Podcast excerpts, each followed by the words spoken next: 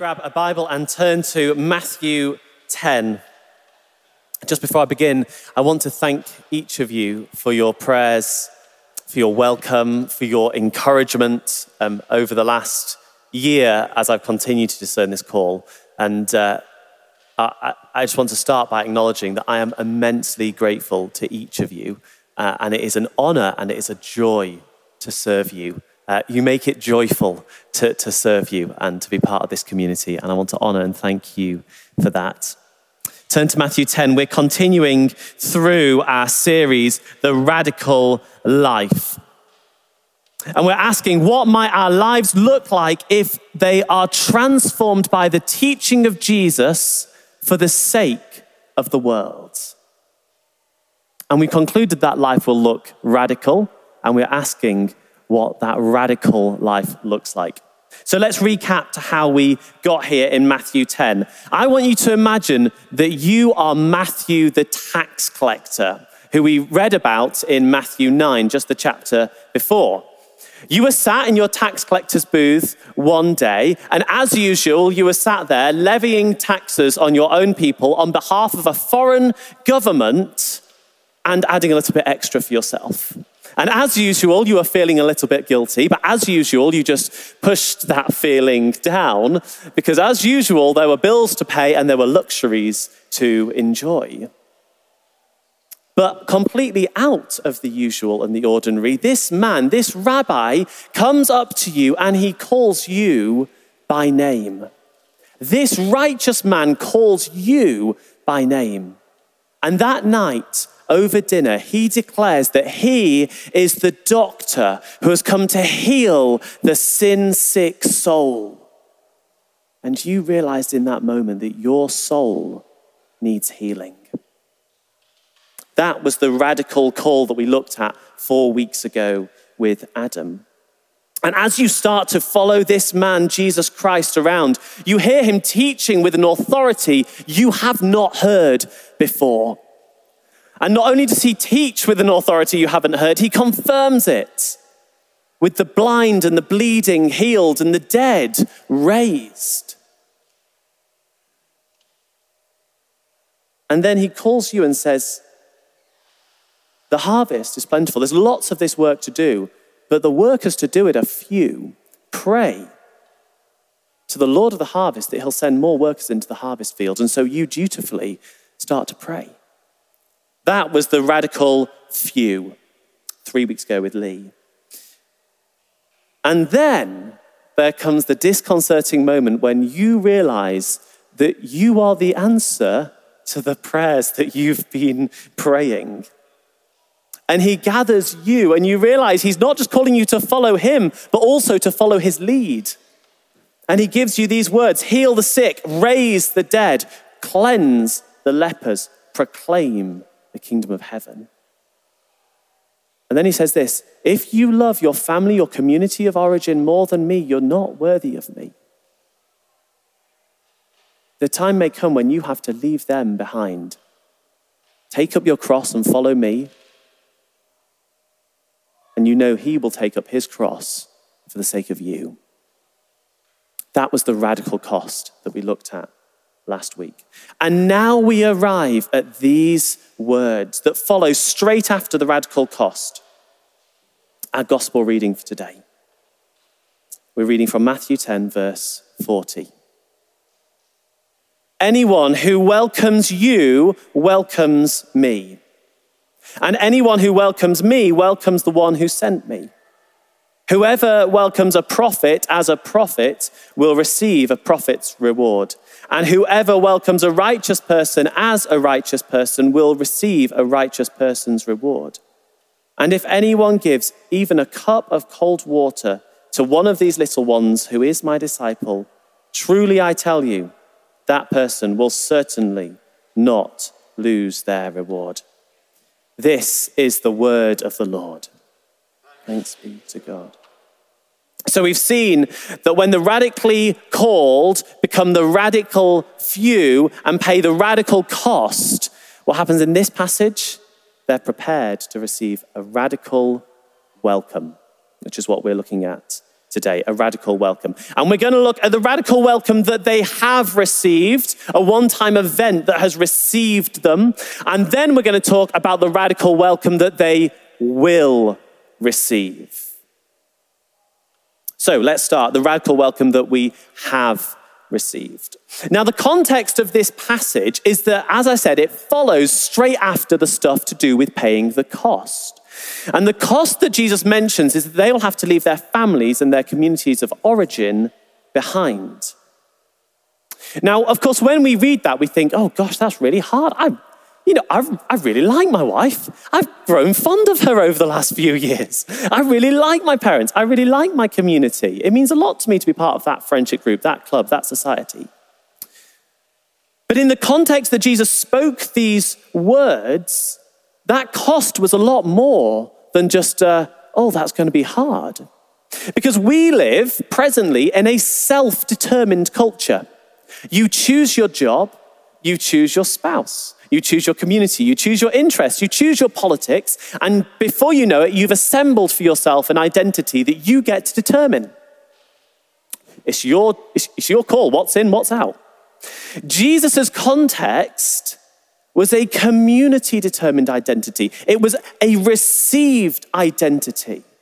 Identity wasn't something that you chose and built for yourself. Identity was who you were in your family, where you were from, the job you inherited from, from your family. So listen to those words about the radical cost in that context. As we looked at last week, this was a removal of an old identity. But the radical identity removal of verses 38 and 39 is directly uh, followed by a radical welcome, a radical new identity, a new community that you're from. Whoever welcomes you welcomes me. These were no longer men from Galilee, these were men from God. These were no longer men who were received or rejected on the basis of who their earthly father was. They were to be received or rejected on the basis of who their heavenly father was. No longer did their actions bring disdain or honor on their own name. Their actions brought disdain or honor on the very name of God. They have received a radical welcome into the family, the purpose, and the community of God. When Beth and I were on honeymoon in, uh, in Italy, we decided uh, one evening about 6.30 that we'd go and find some dinner. And so we walked into the local, uh, the local town and we went to uh, the, the best restaurant we could find on TripAdvisor. And the, everyone was sat there in aprons and they were sort of sat outside having a glass of wine, smoking. The restaurant was deserted. And so I said to them, oh, hi, do you have a, a table for two? And the man looked at his watch and then he looked back up at me and he looked at his watch again. He said, Two hours, two hours. and, and I, I, realized that we were a little bit early for dinner at 6.30 in Italy. And so Beth and I said, we'll go for a little walk. So we wandered around the, um, wandered around the streets and we're thinking, should we find somewhere else to go maybe? And we, we saw this lady who was wandering down and, uh, and we said to her, are there any good restaurants around here that, um, that are not that one. And she, uh, and she said, Do you want dinner? I said, Yeah, yeah, we're looking for dinner. And she looked at her watch and she looked back at me and she looked at her watch and she said, Where are you from? and, uh, and we said, we realized, okay, this is a cultural thing. I said, oh, we're from England. At which point her face lit up and she said, Liverpool. and uh, wanting to be polite, I couldn't name any towns in northern Italy. So, um, so I said, oh, yeah, kind of, kind of. York. And she, her eyes brightened. And she said, Follow me, follow me. And she led us through this little street, and we went up this street, and the streets got narrower and narrower. And then she, uh, and then she unlocked her front door, and she came into her house, and she said, Follow me. And she started going up these stairs, and we went round onto the landing, and she said, Follow me. And we went up a second set of stairs until we got to a tiny room at the top of her house. And, and she led us in, she opened the door, and in this, in this room, she said, Look. And across an entire wall, were the lyrics from John Lennon's Imagine. and she looked at me and she said, Liverpool, sing it. and, I, uh, and I said, um, so York's actually quite far from Liverpool now. Uh,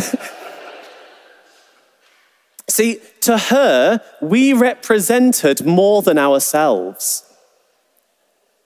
We represented an entire city and indeed the musical heritage and history of one man, John Lennon, something that we were not qualified to do. Something more had been attached to us in her mind.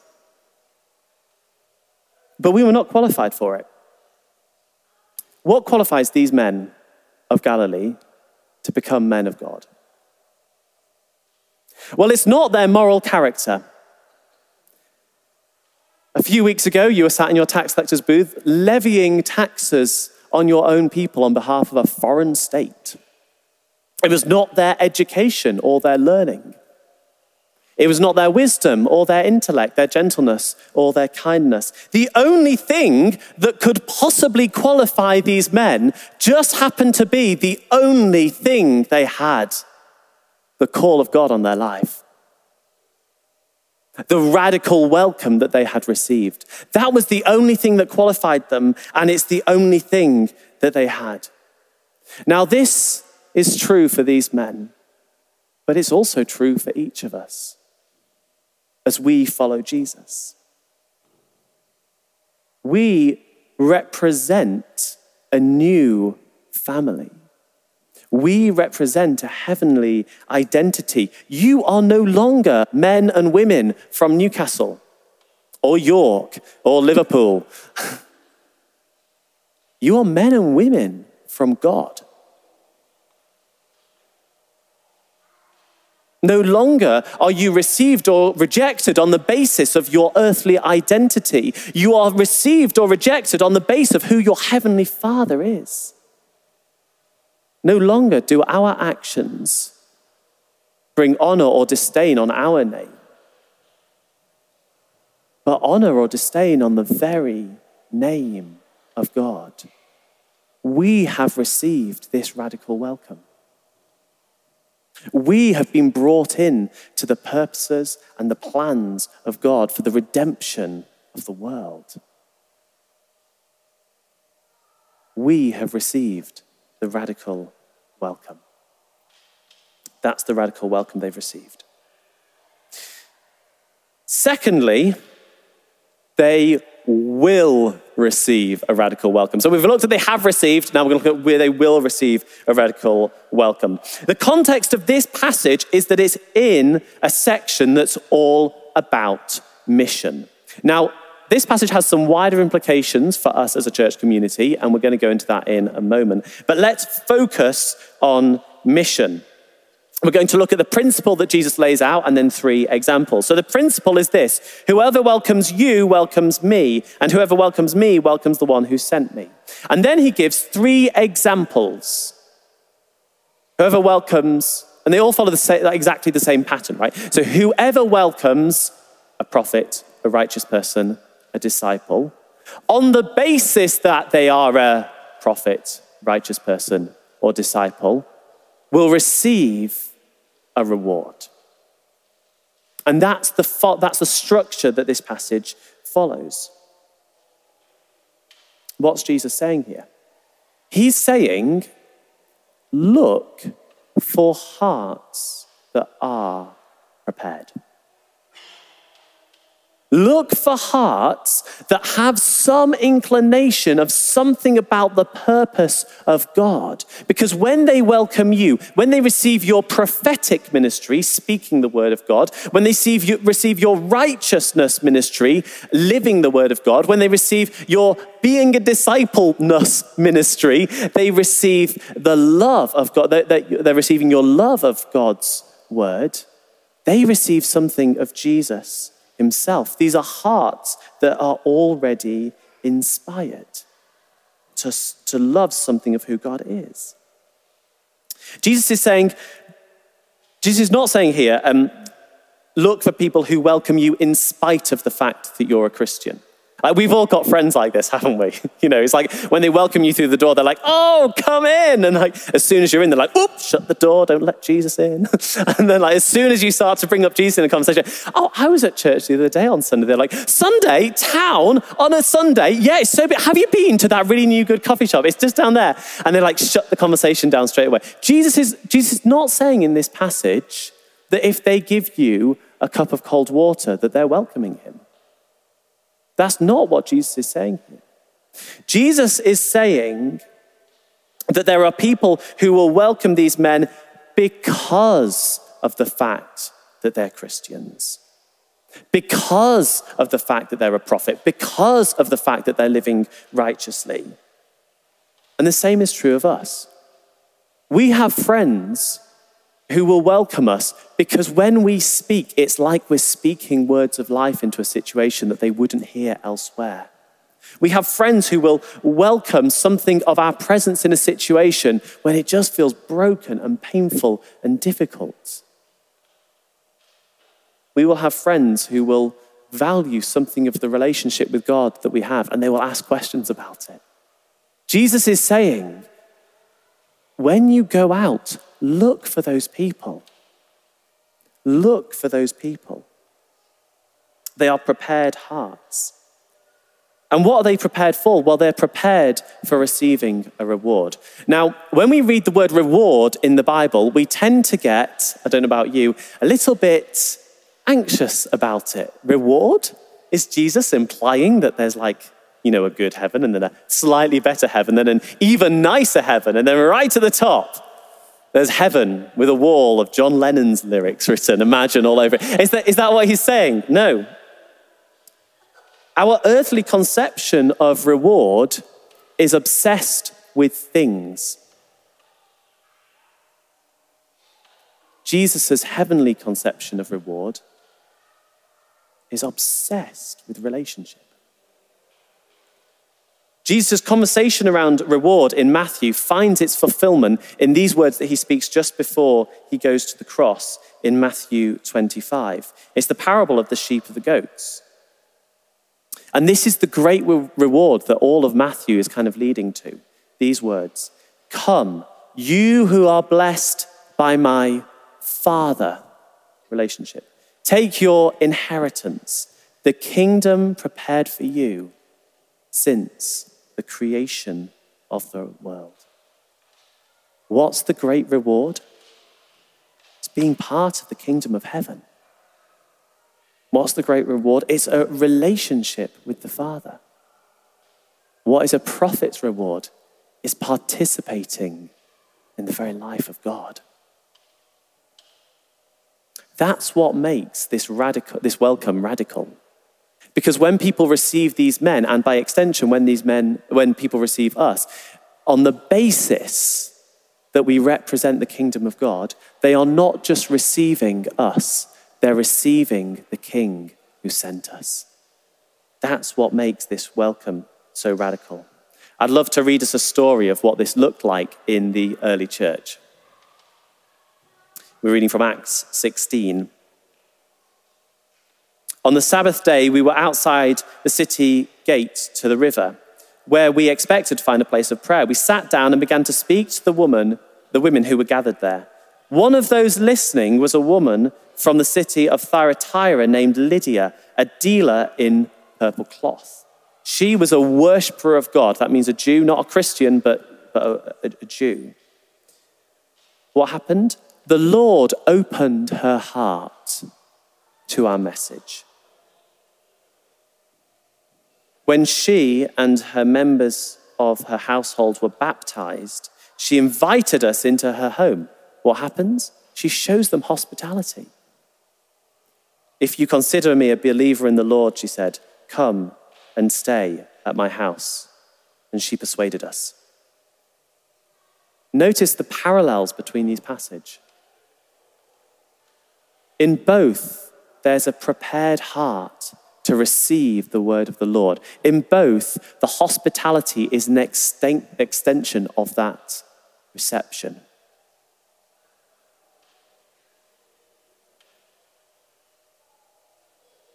What does this look like for us then? It's all well and good. But what does it look like for us when we get out there tomorrow morning, when we are um, sharing our faith with our colleagues at work, when we are uh, praying by ourselves on a Thursday afternoon? What does this actually look like? Well, we're going to look at this through um, our vision statement here, which is following Jesus, building community, and loving Newcastle. Firstly, following Jesus. Well, this is a passage which, as I said, is all about mission. But when we read a passage all about mission, we remember that we were once on the other side of the story. We may read ourselves into Paul now, but we were once Lydia. We were once those whose hearts were prepared by God to receive his word. And I want us never to forget that. Because that is the basis of our salvation. That is the, as, as I said earlier, what the only thing that called these men to represent God was that God had called them. And it's the same that is true of us. The only basis on which we can receive our salvation is because God determined that our hearts should receive his word so that when the time came and someone spoke the word of God into our life, we received them not just into our home, but the word of God into our heart. Do you know that that is the basis of your faith? Your faith is not a good idea that you once had. Your faith is not you just happen to be born in the right place. Your faith is not just a matter of, uh, of a, a cultural upbringing. Your faith is a gift from God and a work of God which is in your life. In the words of Ephesians, before the foundation of the world, he chose you to be holy and to be blameless in his sight. In love, he predestined you for adoption now, if that is true, which it is, it's also true for those who are here today and you're just exploring faith. You maybe you're, you're completely new. Maybe you wouldn't even consider yourself a Christian yet. The fact that you are here, that your heart seems to be stirred by something and you want to be here, is a sign of God at work in your life. I want you to be encouraged by that. The second thing to say about following Jesus is that I, I think that we tend to get stuck quite a lot in the, what I might call the first half of the gospel. It goes something like this um, We become aware of the magnitude of what it is. We are called to bear the very name of God, and our instant thought is, I am not worthy. And that is, a, that is true, okay? I'm going to level with us. That is true as we said, there's nothing that could qualify us in an earthly sense that would make us worthy to bear something so great as the name of God. I had this moment on my retreat. Um, I was reading those words that Ben read out to us at the beginning, and I was thinking, Lord, this is too high a calling. That I'm not worthy of this, and there's nothing I could do that would make me worthy of this. Perhaps you have those moments. I'm just not worthy to bear his name. I'm not worthy to offer him the worship that he should be offered. I'm, I'm not worthy to help disciple this person who's a new believer and new to faith. It's only half the gospel. We are not worthy, but he is. We might not be worthy to bear his name, but his name is worthy to be borne and he's called us to bear it. So, guess what? He has the final say, and we bear his name. We may not be worthy in and of ourselves to, to offer the God of all the universe an eternal praise of a sacrifice of praise and thanksgiving. But guess what? He's worthy of that, and he's called us to offer it. So, therefore, we're going to offer it. Will you let him have the final say? Of course, in and of ourselves, we're not worthy to disciple that person who's new to faith. But guess what? He is worthy of that person's worship and discipleship. And he's called you and me, his church, to disciple them. So guess what? He has the final say. His word has the final say. And so we step into worship and we say, Lord, I am only here because you say so. I am only here because you are worthy. I'm discipling this person because I know that you are worthy. I'm bearing your name because you are worthy. Worthy is the Lamb who was slain, as we sung, to receive blessing and honor and glory and power. Not worthy are the people of God, but worthy is the Lamb who was slain. If you get stuck looking at your own unworthiness, look to Jesus' worthiness. Our lives as disciples are to be Jesus obsessed. I'm obsessed by how worthy he is to be worshipped. I'm obsessed by how worthy he is to be proclaimed in this city. I'm obsessed by how worthy he, he is to be known among the nations.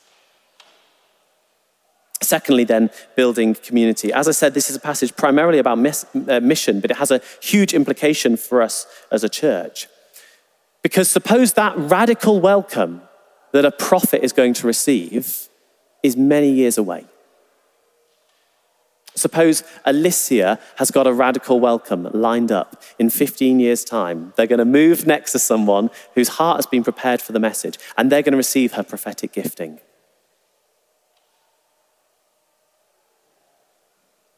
Suppose that Isaac has got a radical welcome lined up in 10 years' time, and they're going to receive his gifting of a righteous life. And they're going to look to him for, for wisdom and advice and presence in all sorts of situations, but it's many years away. And until that radical welcome comes, they will probably receive a lot of radical rejection. They'll receive people like, I don't want to hear what you have to say on this matter because it's about Jesus. I don't want to, I don't welcome your righteousness. It just looks bigoted to me. What's going to happen? They're going to be beaten down. Six months of that, a year of that, they're going to be shattered. The church's job is to build each other up. so that whatever happens in the week, whatever rejection we experience in the week, we honor each other in this place. I honor the prophetic gifting that the Lord has put on Alicia's life. I honor the righteousness gifting that the Lord has put on Isaac's life. And we build each other up in love. That's why encouragement is called a spiritual gift in Romans 12. We go on about all the other spiritual gifts. The spiritual gift of encouragement seems to be one that we don't talk about as much, but it is vital for the well functioning of God's church.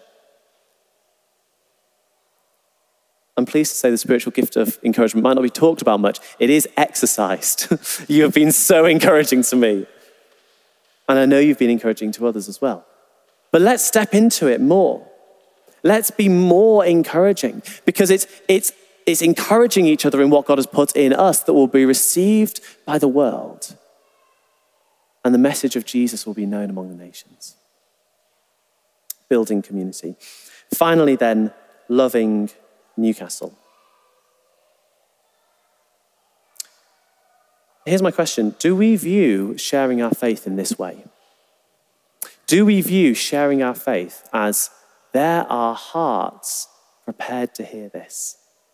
Or do we view sharing our faith as a, quite frankly, thankless task that only brings rejection? Have we got jaded? you know, in our younger years, we think, oh gosh, I've got to tell more people about Jesus? But now we're just thinking, they're just going to say no. I'm not even going to bother inviting them to church. It's just too much hard work. Yes, I'd like to see more people worship Jesus, but uh, they're probably going to say no anyway, so I'm not even going to try. Jesus' vision here and his promise here is that there will be people who receive him through you. Do you view mission in that way? Do you view your, your time and your work in that way with your children, with your family, when you're in hospital, when you're visiting the doctor, when you're on your way to work? There are hearts that are prepared to welcome not just me, but the one who sent me. Because at the heart of this passage is the simple truth that Jesus is worthy to be welcomed. Jesus' name is worthy to be magnified and glorified. He who gave himself up so that we might be drawn in. Him who poured himself out so that we may be full. He who died that we may live. He is most worthy to be worshipped and praised. And he has prepared the hearts of those he has redeemed to receive him through his people. Let's stand and pray together.